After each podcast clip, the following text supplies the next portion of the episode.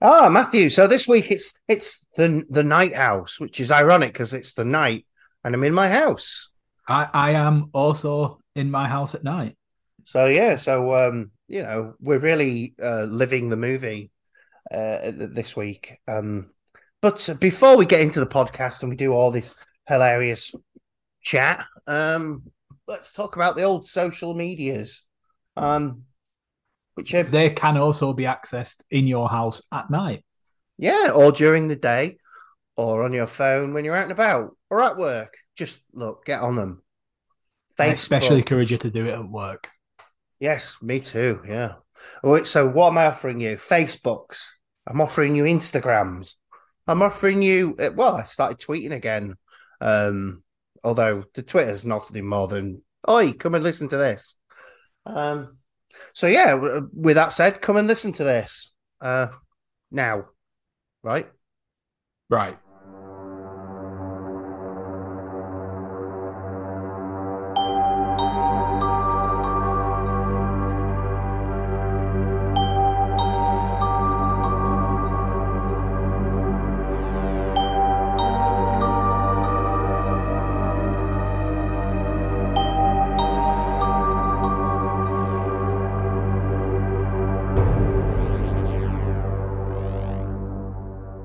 Hello, everyone, and welcome to Creative Psychopaths, a horror movie podcast and the world's premier kitchen for horror sandwiches. Why do we call them horror sandwiches? Well, let me tell you why.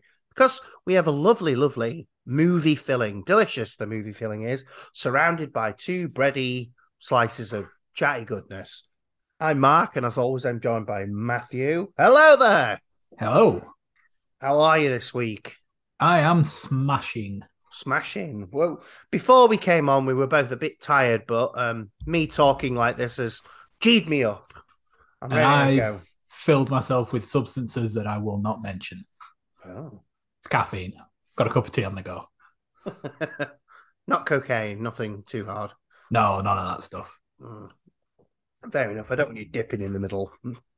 So, uh, what have I done this week? So, last week I told everyone I was going to watch Night of the Hunter, which uh, I did because um I, I'd heard it was really good, and it was really good. But it was one of those sort of films where I watched it and went, oh, I really enjoyed that, but I sort of had to read some reviews before I before I sort of put it together properly in my brain, which um, might sound a bit weird, but um, uh, yeah, but it was really it was really great. But aside from Night of the Hunter, which we'll get to one day, I think, um, I've also been watching Super Supergran. Do you know what Super Supergran is? I, am not familiar with Supergran. I, I mean, if the title's anything to go by, I'm imagining a Gran with superpowers. Yeah, a, a Scottish Gran with superpowers, no less. It was a kids show from the 80s. Um, well, 1985 specifically, when I was but five years old. And uh, I remember enjoying Supergran, and I thought, oh, I'm going to have a look at that and it's got an opening theme by Billy Connolly. The uh, well, the theme music is by Billy Connolly, and uh, yeah, she's a Scottish gran who gets shot with a ray of something, and uh, it turns into be sunshine, is it? No, isn't it a ray of sunshine? It's sort of a, a um like a laser, and it gives her superpowers, and then she's sort of a bit of a sassy Scottish gran. So um yeah, it's poorly made from what I can from what I can see. Um, but the superpowers bit is good. Anyway, that's what I've been doing this week. I've been watching Supergran. Um, I also got a nostalgia hit this week. Oh. Uh, because this morning I saw the trailer for the new Power Rangers. Oh yeah, yeah. Event Netflix special. Uh, I'm not entirely sure what it's going to be. Yeah, Power Rangers for all seasons or all time or whatever it's called. Yeah, I mean, for the cast, I, I like they had sort of the, the blue and the black ranger. I think they got the original red ranger in there as well. But so obviously we've we lost two of the Power Rangers from from that you know my era, the mm-hmm. uh, yeah yeah yeah the original six, so to speak. Mm-hmm. Uh, and I, I, looked. I mean, it was very early morning that I watched this trailer. But I looked. I think they had a different one for the Pink Ranger too. So I don't know if there's some sort of mixing well, up of the the whole thing, but well, at, some point during Mighty Morphin, Kimberly left and was replaced by Kat. So Kat is the Pink Ranger in this. Uh, so she's not the original original, but she's still part of the Mighty Morphin team. Right. I think I, I basically got about as far as the movie when I was a kid. Oh right, yeah, no, she was she was after the movie, and I think the Red Ranger in this is Rocky, who was who was he was he would have been the Red Ranger in the movie. Yeah, so it Um, was the ones because he had that sort of uh, mid-series uh, change around, didn't they? Because Trini left. Uh, It and was a pay dispute, a big pay dispute, and so you we lost the original Black, Red, and Yellow Rangers Yes. because of a pay dispute, and we were they were replaced by um, yeah. It's funny actually. Even as a kid, I noticed that they weren't in it. um, actually, how old would I have been? I was probably older than I should have been. I certainly was in secondary school, but it just Power Rangers with me just hit that sort of kaiju um that I that I always loved watching with my dad. So um yeah, good stuff. Yeah, it was. It was my second love as a kid. I would say Oh, because I think Turtles, well, you know, Teenage Mutant Ninja Turtles, that that grabbed me first, and then then I went Power Rangers mad between the ages of probably four and eight, yeah. and uh, I still have all the toys. Oh, awesome. Yeah, Oh, that's that's fantastic. Yeah, so um uh, we may in the future we may be very selfish on this horror movie podcast and potentially cover that as one of the slice of bread. Ivan Well- is a horror character. I'm- Yeah, I've we'll- decided. We'll make claims that Rita Repulsa is a horror character or or something. No, there's there's monsters in it, or it's linked to Godzilla, something like that. Uh, we'll get there. We'll get there. But anyway, this week's slice of bread is somewhat inspired by a movie that is out to watch now. Um, it was put down as my sort of most anticipated, which was going to be Winnie the Pooh, Blood and Honey. Um, so we're going to try and get that watch this week, and next week's slice of bread, I think we'll talk about that. Um, We'll give it a soft review. We're going to give it a soft review, and we'll decide later whether it deserves a full one. Um, but um, that won't be the movie because the last slice of bread is going to be something that was teased on the fa- not really teased on the Facebook group.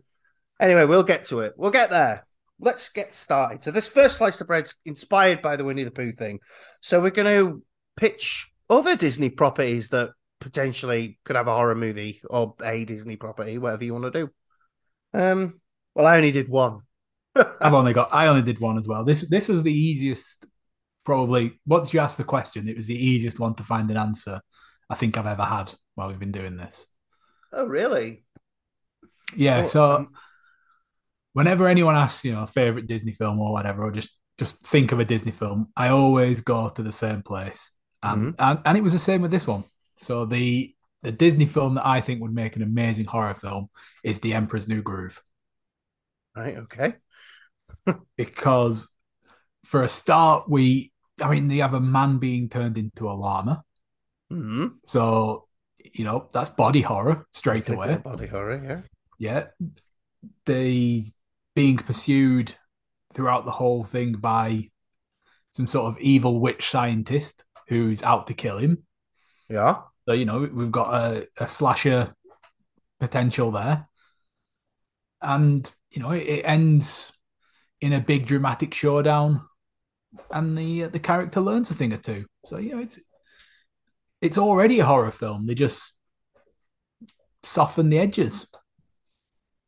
But for you, you want to sharpen those edges. Yeah. Yeah. Yeah, it's look the, the Disney keep doing these things where they uh you know they, they make these animated films live action and nobody wants them, nobody cares about them, no one even really likes them. Well, let's give them an excuse to like them or hate them in this case. yeah, I mean, uh, quite fancy seeing the sort of American werewolf style transformation into a llama. That'd be quite good, that wouldn't it? so Old, you're uh, already on board. Yeah, oh yeah. No, I, I you you you've sold you sold me. I, I mean, well, I'll watch anything, me. Um, I think we we we could even keep you know most of the characters in check. I think you could still there's still room for a horror monster to have a big dumb sweetheart sidekick. Mm-hmm. You yeah, know, in in Kronk, we can keep that character basically the same, and it would still work within the the frame. yeah, that works nicely. Yeah, yeah. So, uh, yep, that's what I'm saying. Emperor's New Groove. Wow. Yeah. Well, I'm going for the Little Mermaid. Um, I, I'm gonna gonna crank it up. Really, I'm basically gonna make Ariel uh, a siren. So the sort of premise of the story will be that um, she's a siren who actually causes Prince Eric's shipwreck. And um, instead of actually saving him, he just survives the situation. Um, and she wants to get her revenge on him, but obviously he manages to get to the the land or whatever. So she goes to see the witch lady who obviously would make Ursula some big fucking octopus monster. Um and then obviously she'll take her take her voice and give her a give her the legs sort of thing as it works. Um and then of course when she gets on land and realizes that obviously the voice is her power, um she can't sort of just lure him away and use her powers. So she sort of ends up sort of cutting her way through quite a lot of the kingdom until she finally gets to him. And then, um, well, I don't know if she will kill him or not. Oh, well, well, that's up to up to the world. That up to the world to decide. Um, but I think uh, I think you could you could do a lot with that silent, um, sort of. Oh, what's fish out of water, really? Isn't it? Silent fish out of water slicey, dicey. Hang on a second. It's like Jason. He's a fish out of water. And he's slicey, dicey, and silent. I just want You Jason. have a type. I just want Jason. I just want Jason. I never thought about it. I, I- never thought about it that way, but um, I think there could be a whole, especially the sort of under the sea stuff. If it was like, because let's be fair, under the water is not fun. It's an awful place to be, um, especially the really dark place. I don't go into the dark place. So yeah, I think it, it's could be frightening under the water until you get to land. So yeah, looking, uh, I'm looking forward to making this movie. I'm mean, gonna- really, the, the the weird thing is that that's kind of more in keeping with mermaids as an idea. You know, Mm. historically, they are, you know, like you say, sirens and monsters. They they lure people to the deaths, and you know, mermaids are assholes. So yeah, for sure. you're you're, if anything, being more true than Disney ever were to to the idea. I mean, also as well, you know, Hans Christian Andersen's story, like there's some proper body horror in that, and having the tail split, like ripped apart to make the legs and that. oh no. Yeah, that's so. I reckon that that would be a great idea. Yeah, like uh, uh, it, it, came to me instantly, which is probably the best way for these ideas to go. It's usually have whatever comes to your brain, work on it, um, and that's exactly what I did. So um, it's going to be interesting to see what they've done with Winnie the Pooh and whether it'll be any good or not. Um, but I suppose we'll talk to each other next week about that. Yeah, it's uh, yeah, trepidation. I think is my uh, my biggest feeling here. Mm, yeah, and I haven't even let slip yet that I've already seen it. Oh shit. um, well, so let's get into the filling, eh? yeah, Yeah, yeah, that was that was quite a uh, that was a quick first slice, wasn't it? A little With, thin. That was a tortilla. yeah, or one of those Warburton's thins. Um, we're not sponsored by Warburton's. We could be though. I quite like bread. Uh, and sandwiches. So it's like it's like what was you know, Warburton slice, but you you've got the uh, the rolling pin on it. You've got it smushed into a very thin, uh, but very delicious slice of bread. Very delicious slice of bread. Oh, yum yum! It sounds it sounds lovely. But anyway, so this week we're doing uh we're talking about the Night House from 2020. Now you suggested this to me because You wanted me to watch something I haven't watched yet. Yeah, that's that is the whole of the. uh That was the whole reason for reasoning for choosing this. Yeah, Yeah, yeah. Um, so I've written down some of the bits. Uh, so it's directed by David Bruckner. Um, I recognize that name. I meant to look up what else he's done. I think he's done other stuff though. Right? uh, so he did the new Hellraiser film. oh, right, okay. Uh, he did the Ritual. I'm not sure if that's one that you've you've seen or not. And he also did VHS. Oh, that's right. Yeah, he did. Um, I think he did the one that was eventually turned into a um, a what is it? A a f- a full movie, a feature length. There you go. yeah, because he did the one that was, I think, about um, that might have been actually a siren or something like that, or a vampire. It was something like that, anyway. Um, Yeah, annoyingly, it doesn't actually say on uh, which which one he's responsible for here. So Yeah, I think I, I'm pretty sure that that was the one. Uh, I did do some investigation, but uh, I didn't write it down. What I don't write down, I'll just forget.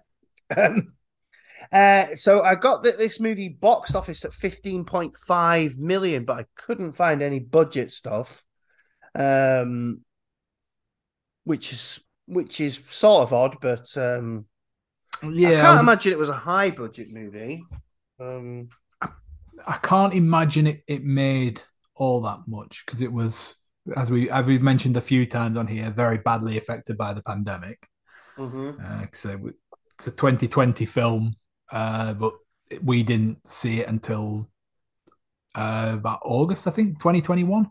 Hmm. So it was, you know, one of those those delayed films, and when it did get released, it you know, cinema numbers were limited, and all of all of that awful business. I So it recall was- there being a lot of talk about it, though. A lot of um, in the horror community, people saying, you know, go see it and stuff like that. Well, one of one of the surprising things was that they did actually show it in my my local cinema, so that was Ooh. that was a nice treat. Yeah. Not, not often I get that. No, well, obviously this was my first time, and I watched it happily on Disney Plus. Um, Yes. So for those of you out there who want to um, sort of Disney Plus it, you know, go for it. Uh, so this film stars Rebecca Hall as Beth Parchin, uh, Sarah Goldberg as Claire, Vondie Curtis Hall as Mel, and Evan Jonigkeit as uh, I'm not sure if I, saw, if I said that right as Owen. Um, and that's pretty much it. That's pretty much core cast. Um, Yeah, Yeah. there's very very few people in there. isn't there? very few people in there, and I think um, I'm guessing it must have been filmed around pandemic as well. So um, you know that's that sort of makes sense for that. Um, what I do want to say is, um, and we've been forgetting to say this is obviously we're going to start talking about it. Spoilers, ahoy! We're not avoiding them. Um, so if you haven't seen it, either either just listen to us spoil it or dip up and see it and come back. Um, that is what I say. Uh, I think it's probably worth just mentioning as well that the film does deal with suicide as well. So we are going to talk about that. So if something that you prefer not to listen to, we won't be offended if you want to sit this one out. Absolutely, absolutely. Although this week I'll put a time code to the end of uh, that because you're going to want the last slice of bread. Um, I think you are anyway. Um, so yeah, so the premise of this basically is um, simple as Beth suddenly loses her husband to suicide, followed by spooky goings on. That's sort of it, really, isn't it? In a nutshell. Uh, well, yeah, it certainly does develop from there. Yeah. Um, so I don't really know what to say straight away about it. Um, Right. So go on. I will. Uh, I will kick us off because I think the best place to start would just be saying when we, we went through that cast list. mhm. It's it's pretty much a one woman show, isn't it? This right, yeah, and Rebecca Hall.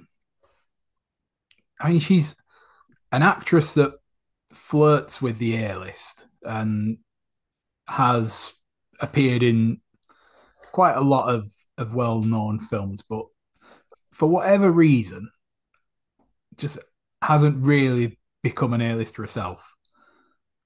And it's very strange to me because I mean, this film is just a showcase for her, and she's absolutely great in it.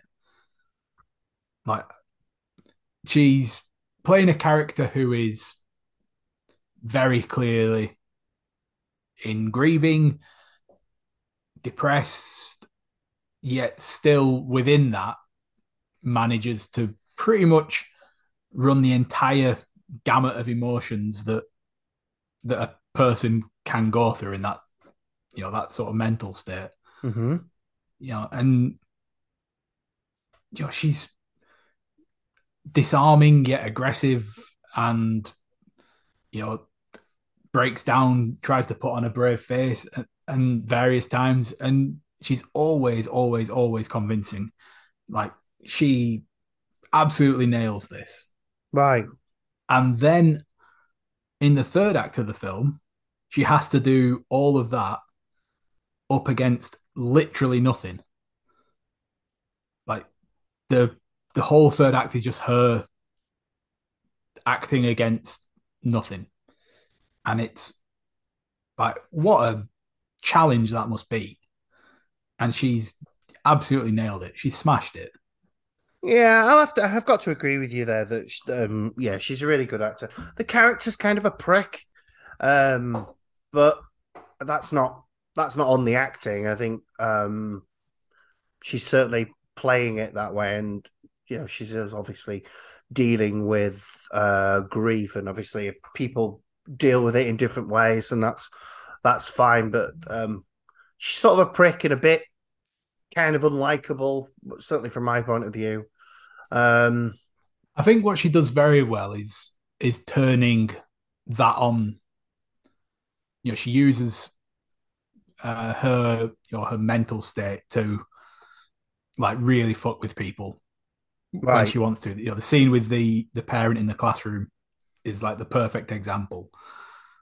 Uh, but then you know she also softens those edges, doesn't she? When uh, she comes across well, all the time that she spends with with a friend, and and also the so as as the film develops, she starts unraveling this mystery of what her her deceased husband had been doing leading yeah. up to his to his suicide. Mm-hmm. And when she finds uh, a woman who she thinks has been having an affair with, she you know she pulls that that prickish side out but then when she speaks to the woman the second time, she gets that woman's story. Again, you know, the the, the edges come off again, and she, you know, she, it's like the guards are up, and she knows when to put them up and down, mm. uh, which I think is. I mean, I think that that probably comes from the writing as well, but again, Rebecca Hall uses the material brilliantly. Yeah, yeah. I mean, she's the best part of this movie. Um, because I, I mean, I got a lot of problems with it. Um, I've, there, there are some good, good things in there. Um, but I got a lot of problems with um the way.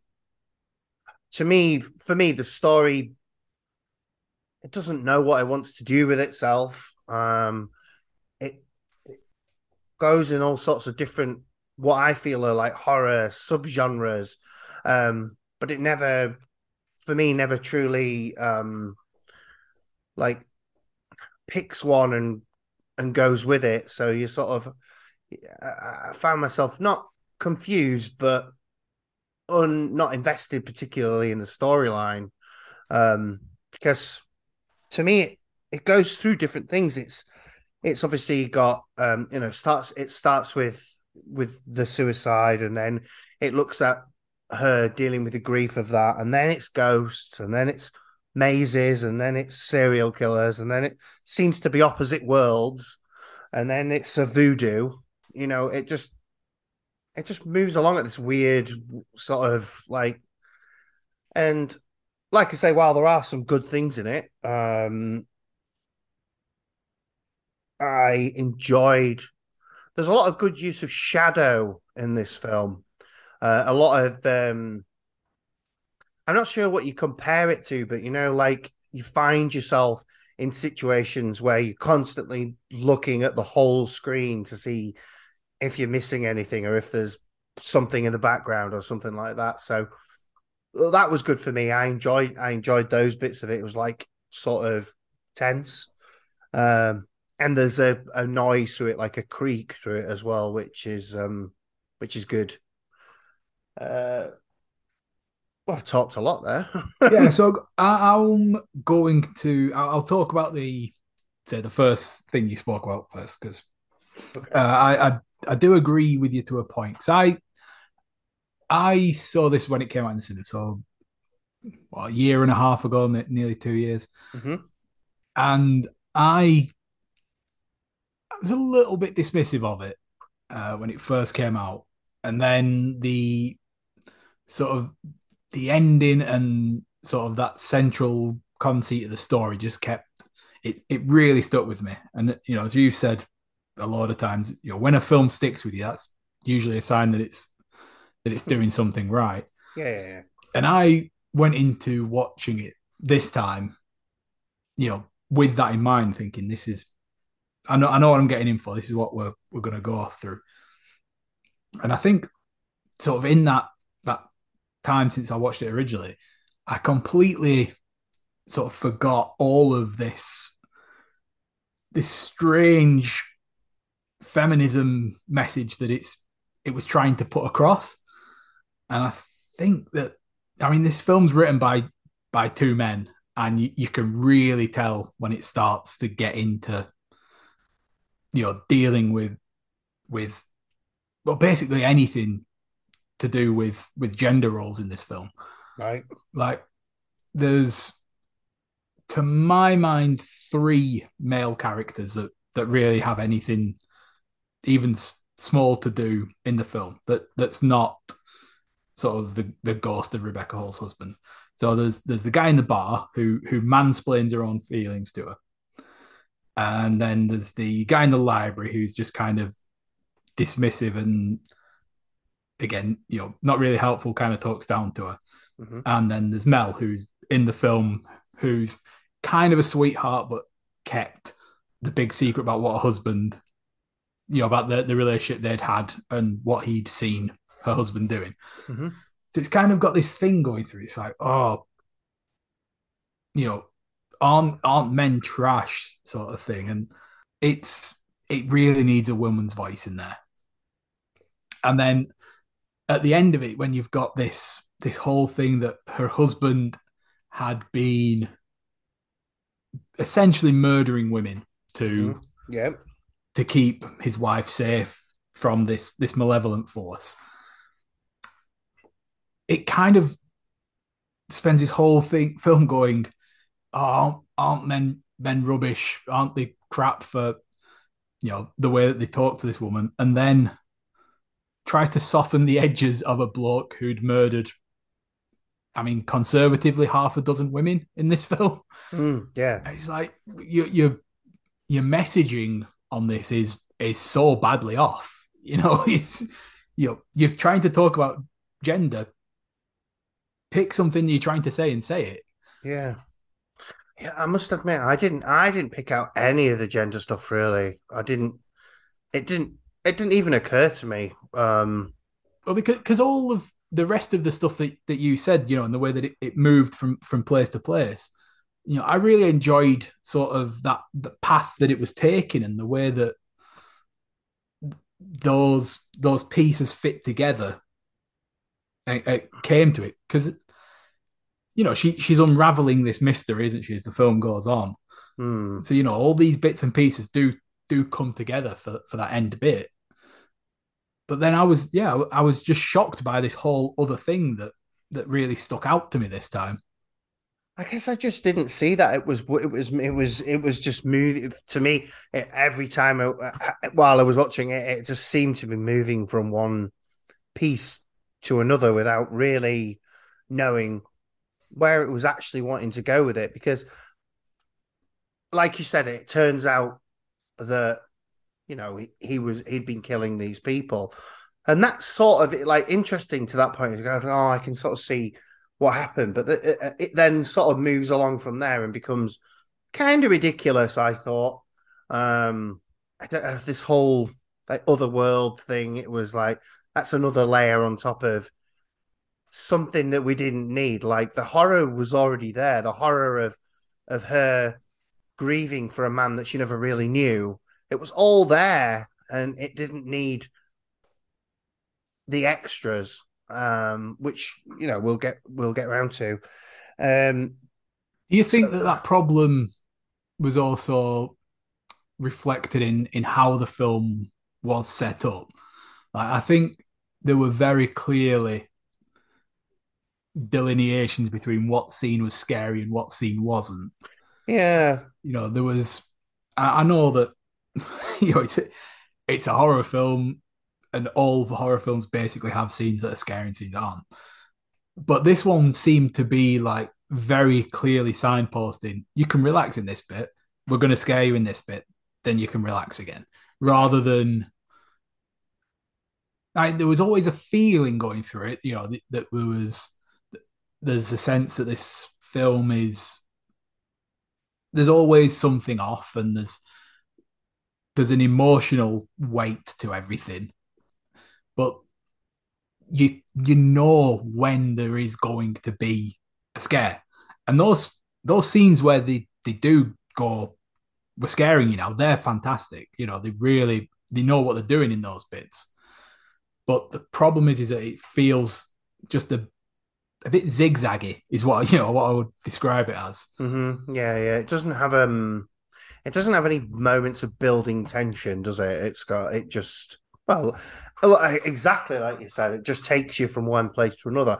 Although there was one bit that I think that really got me is that um, she falls asleep and her friend is with her, and then it just suddenly, you know, and it it is pretty scary. Although I, I felt that this movie relied quite a lot on cranking up the sound for its scares, um, which I'm not. I'm not adverse to, um, but there is a bit of that in there, which you know. Yeah, if you do want to uh, to scare, well, anyone in your life by playing that song, you know, late at night to them.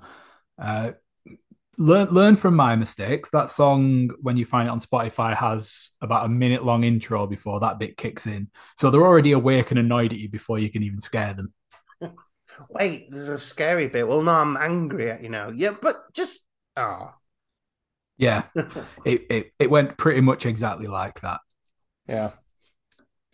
Um. So I guess, well, should we head into the um sort of ending? Uh, yeah, I think so because I think what the uh, I think the, the, the, couple of other little bits of, of praise and, and criticism they kind of rely on on knowing that. So yeah, we'll we'll dive right in. Okay. So um heading towards the end, there's this bit where she sort of uh, she eventually realizes that the ghost or whatever it is is not actually her husband, but something more malevolent. Um, and she ends up in a sort of know, opposite world, if you will. And uh, she's confronted by, well, the the thing that was pursuing her. So part of the story of this film is that uh, at some point she she died uh, and she was dead for about three minutes, and her thing was there was nothing there, and um, since she she sort of came back, nothing has been pursuing her or trying to get her to go back to being dead or I'm not really sure exactly what that is. So so right, basically it's an art house final destination. Yeah, it, it... so this this question it's basically the same question has been asked in both of those films, and it's taken it in in two different ways. So in you know, in terms of cheating death as this premise, what happens when you cheat death? So Final Destination, death just keeps coming and just takes people out in these uh you know ever more ridiculous ways. While this one goes, right, well, what if it's not death, but the afterlife and this certainty of the afterlife, but also the certainty being that there isn't one. And I know I've heard, you know, a couple of people say to me in the past that you know they're not scared of dying, they're scared of not existing. Right, yeah, yeah. So that fear is just personified in this. I mean, personally, I kind of think I'm. I don't worry about eighteen twelve. I'm not going to worry about twenty one twelve. You know, it's mm-hmm, that's just me. But I, you know, I get that why why that fear exists, and you know, when we we watched Martyrs recently, you know, the the woman at the end of that film, which spoiler if you haven't seen it, you know, she has an answer as to what is in the afterlife, and she kills herself because mm-hmm. what's the point? And then this one goes, well, if there's nothing, you know, how does that affect a person? And it affects her because she just drops into this, you know, depression. You know, and she says earlier in the film that her husband kept it at bay because, in terms of keeping it at bay, he was killing all these women because depression and nothingness and existential malaise is personified here. So he's, he's keeping it away physically in this rather than you know in terms of real life where you know you support people, you you help them, you make them laugh, and you, you make life worth living for people. Mm. You know, I think that's it's kind it it's beautiful in its way, but also I don't really like the idea that in order to keep depression at bay, this guy's murdering women, you know, which again comes back to that. Yeah, but I think get a woman writer in the room, please. Yeah, because I mean, correct me if I'm wrong, but I think I think you're seeing a lot more there than they intended. Because I, I, really think that they went, oh look, nothing's a, an actual thing. Um, and I wrote written that. I mean, look, nothing can't be something. I'm not having that. It's nothing or it's nothing. It's something or it's nothing. You know, when and the film's premise of this is that the nothing has been whispering to the man to kill the woman because it wants her back. And but instead of doing that, he's been trying to trick the nothing by killing people who look like her. So, like, I sort of do understand where you're coming from, and there is a good there is a message there somewhere, but I don't think that they had that in mind. I think they literally went, "Oh, look, it's a demon," and it just just stupid. I really like. It's like I was saying to you, going back to like um, you know, the serial killer bit.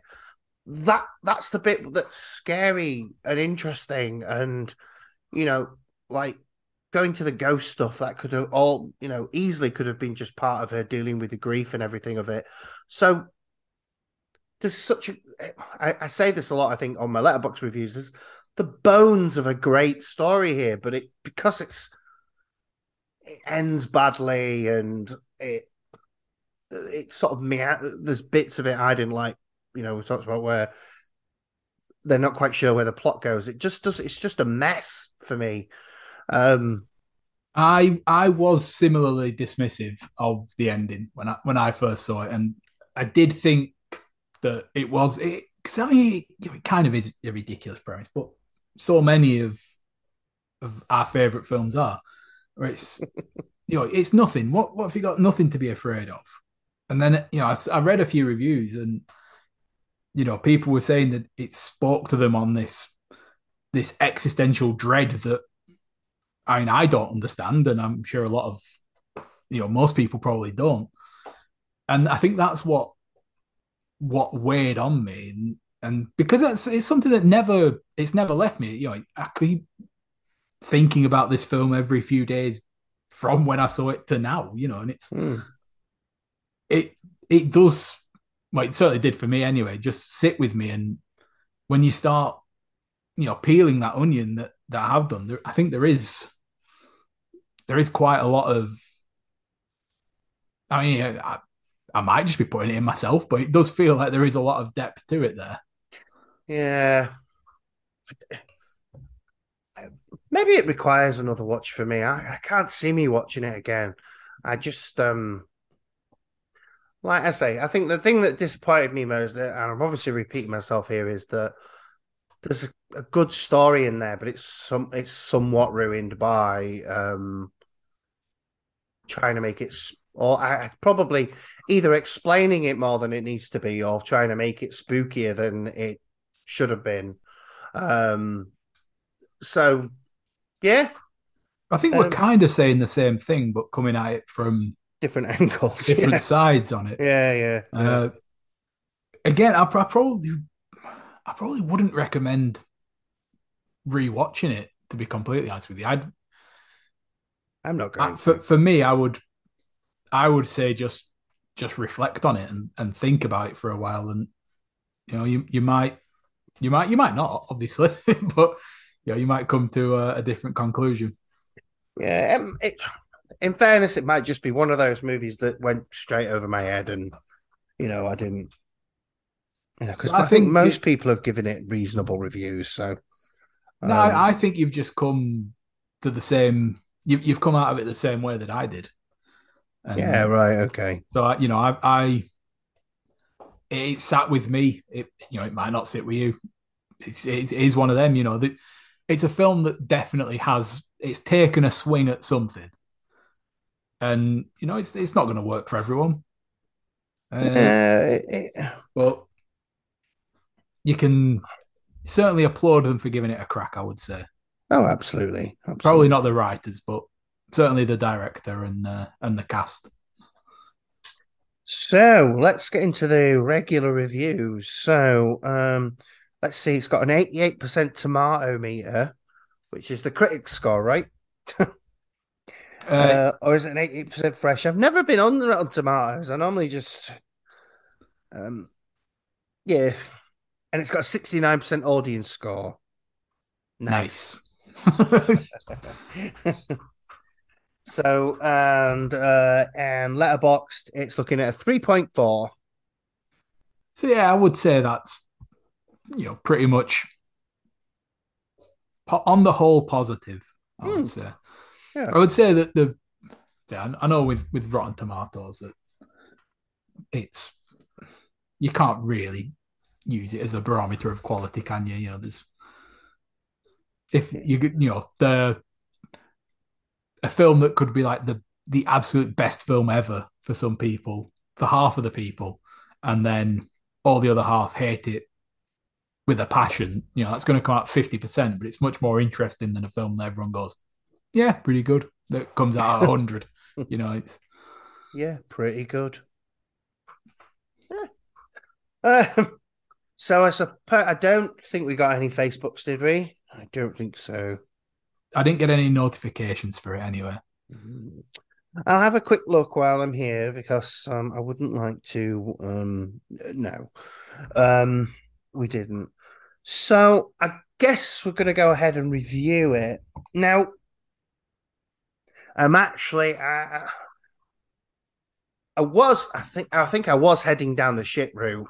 Um, and for those of you who are new to this, we've got a three tier score system. It's um, either creative psychopath, which is as good as it can be. Um, uh, I knew it's spooky, which is middle of the road, and a shit, which is bad.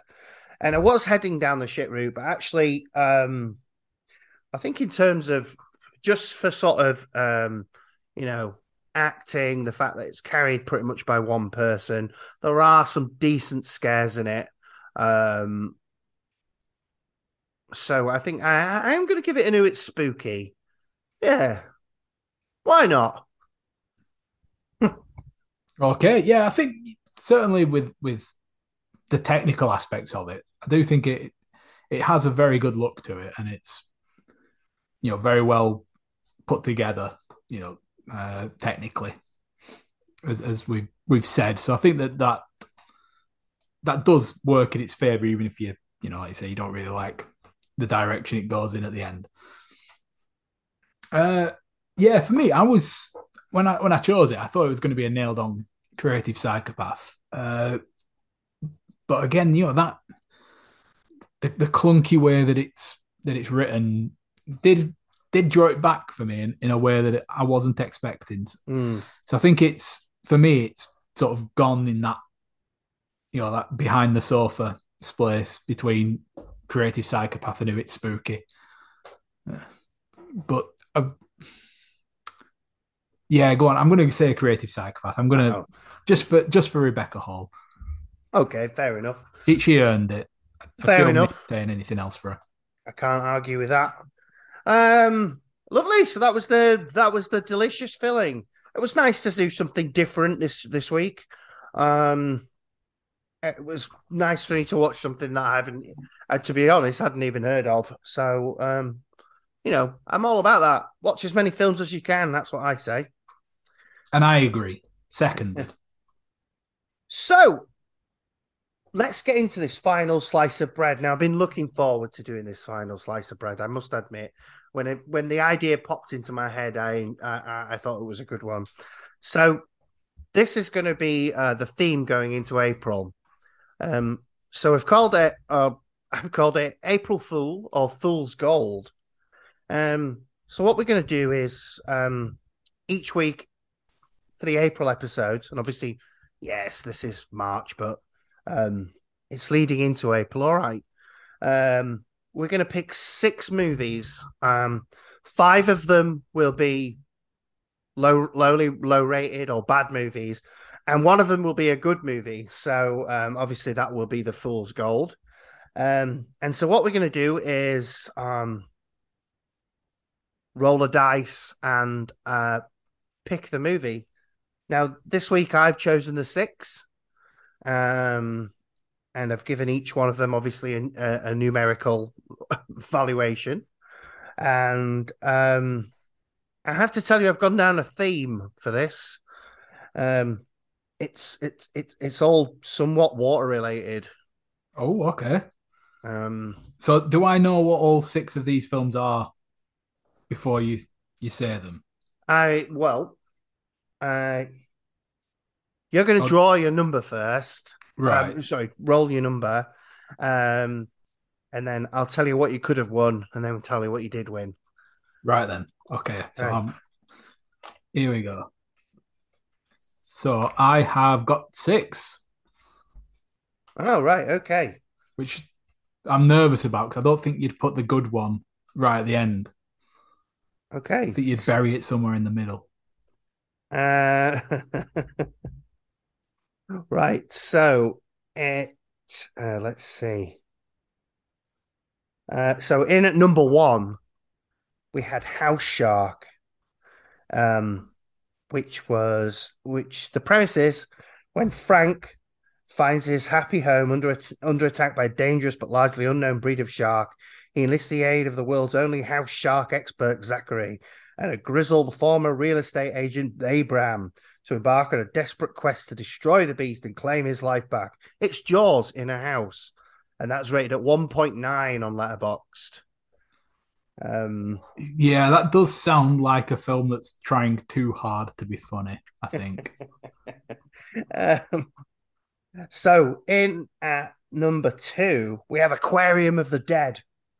Workers at an aquarium off the coast of Southern California find themselves surrounded by undead marine life after mysterious virus sweeps through the building only steps from an ocean inlet. The workers must fight to stop the creature before they escape into the sea and infect the entire planet. And that is 1.7 on Letterboxd. See, that Um, sounds to me like there's there's just the right amount of earnestness. so I think someone's really like someone at some point in this process of making this film thought they were onto a very good idea with this, and then tried to roll with the joke once everyone laughed at it. Yeah.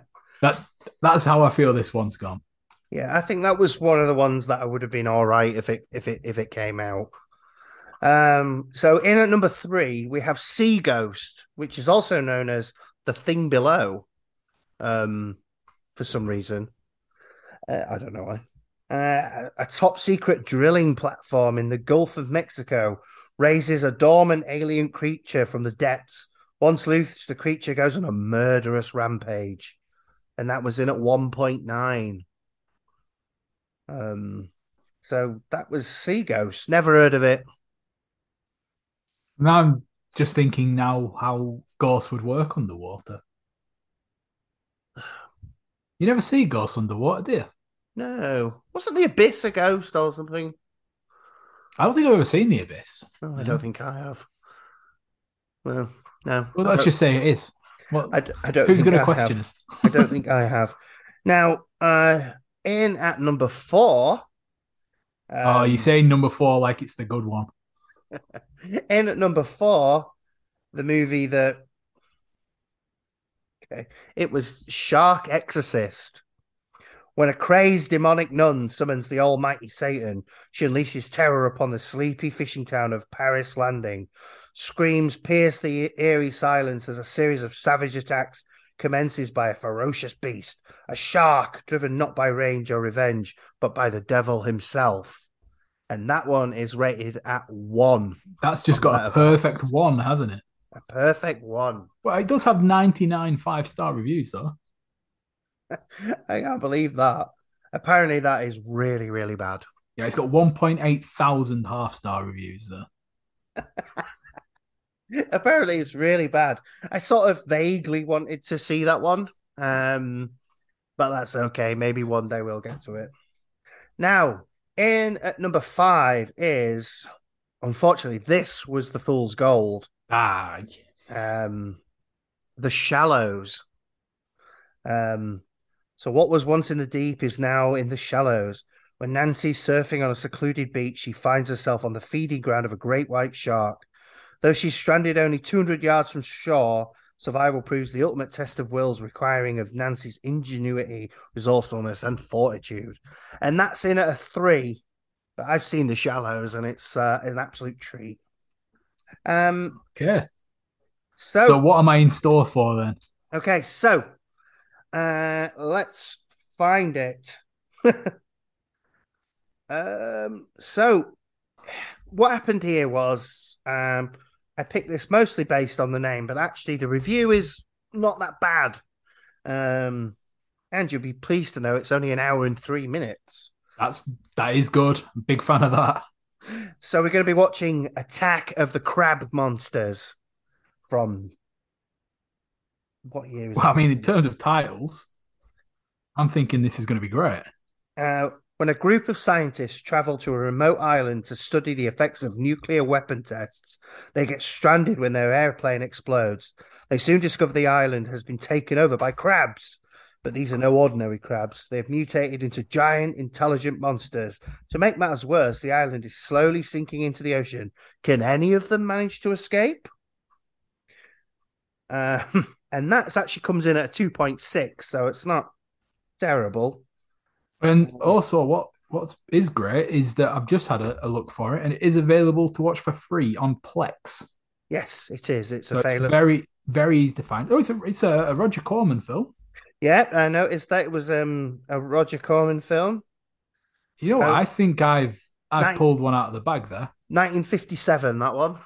I think we're going to be 1957. safe. I think, um, yeah, I sort of ended up picking potentially a good one.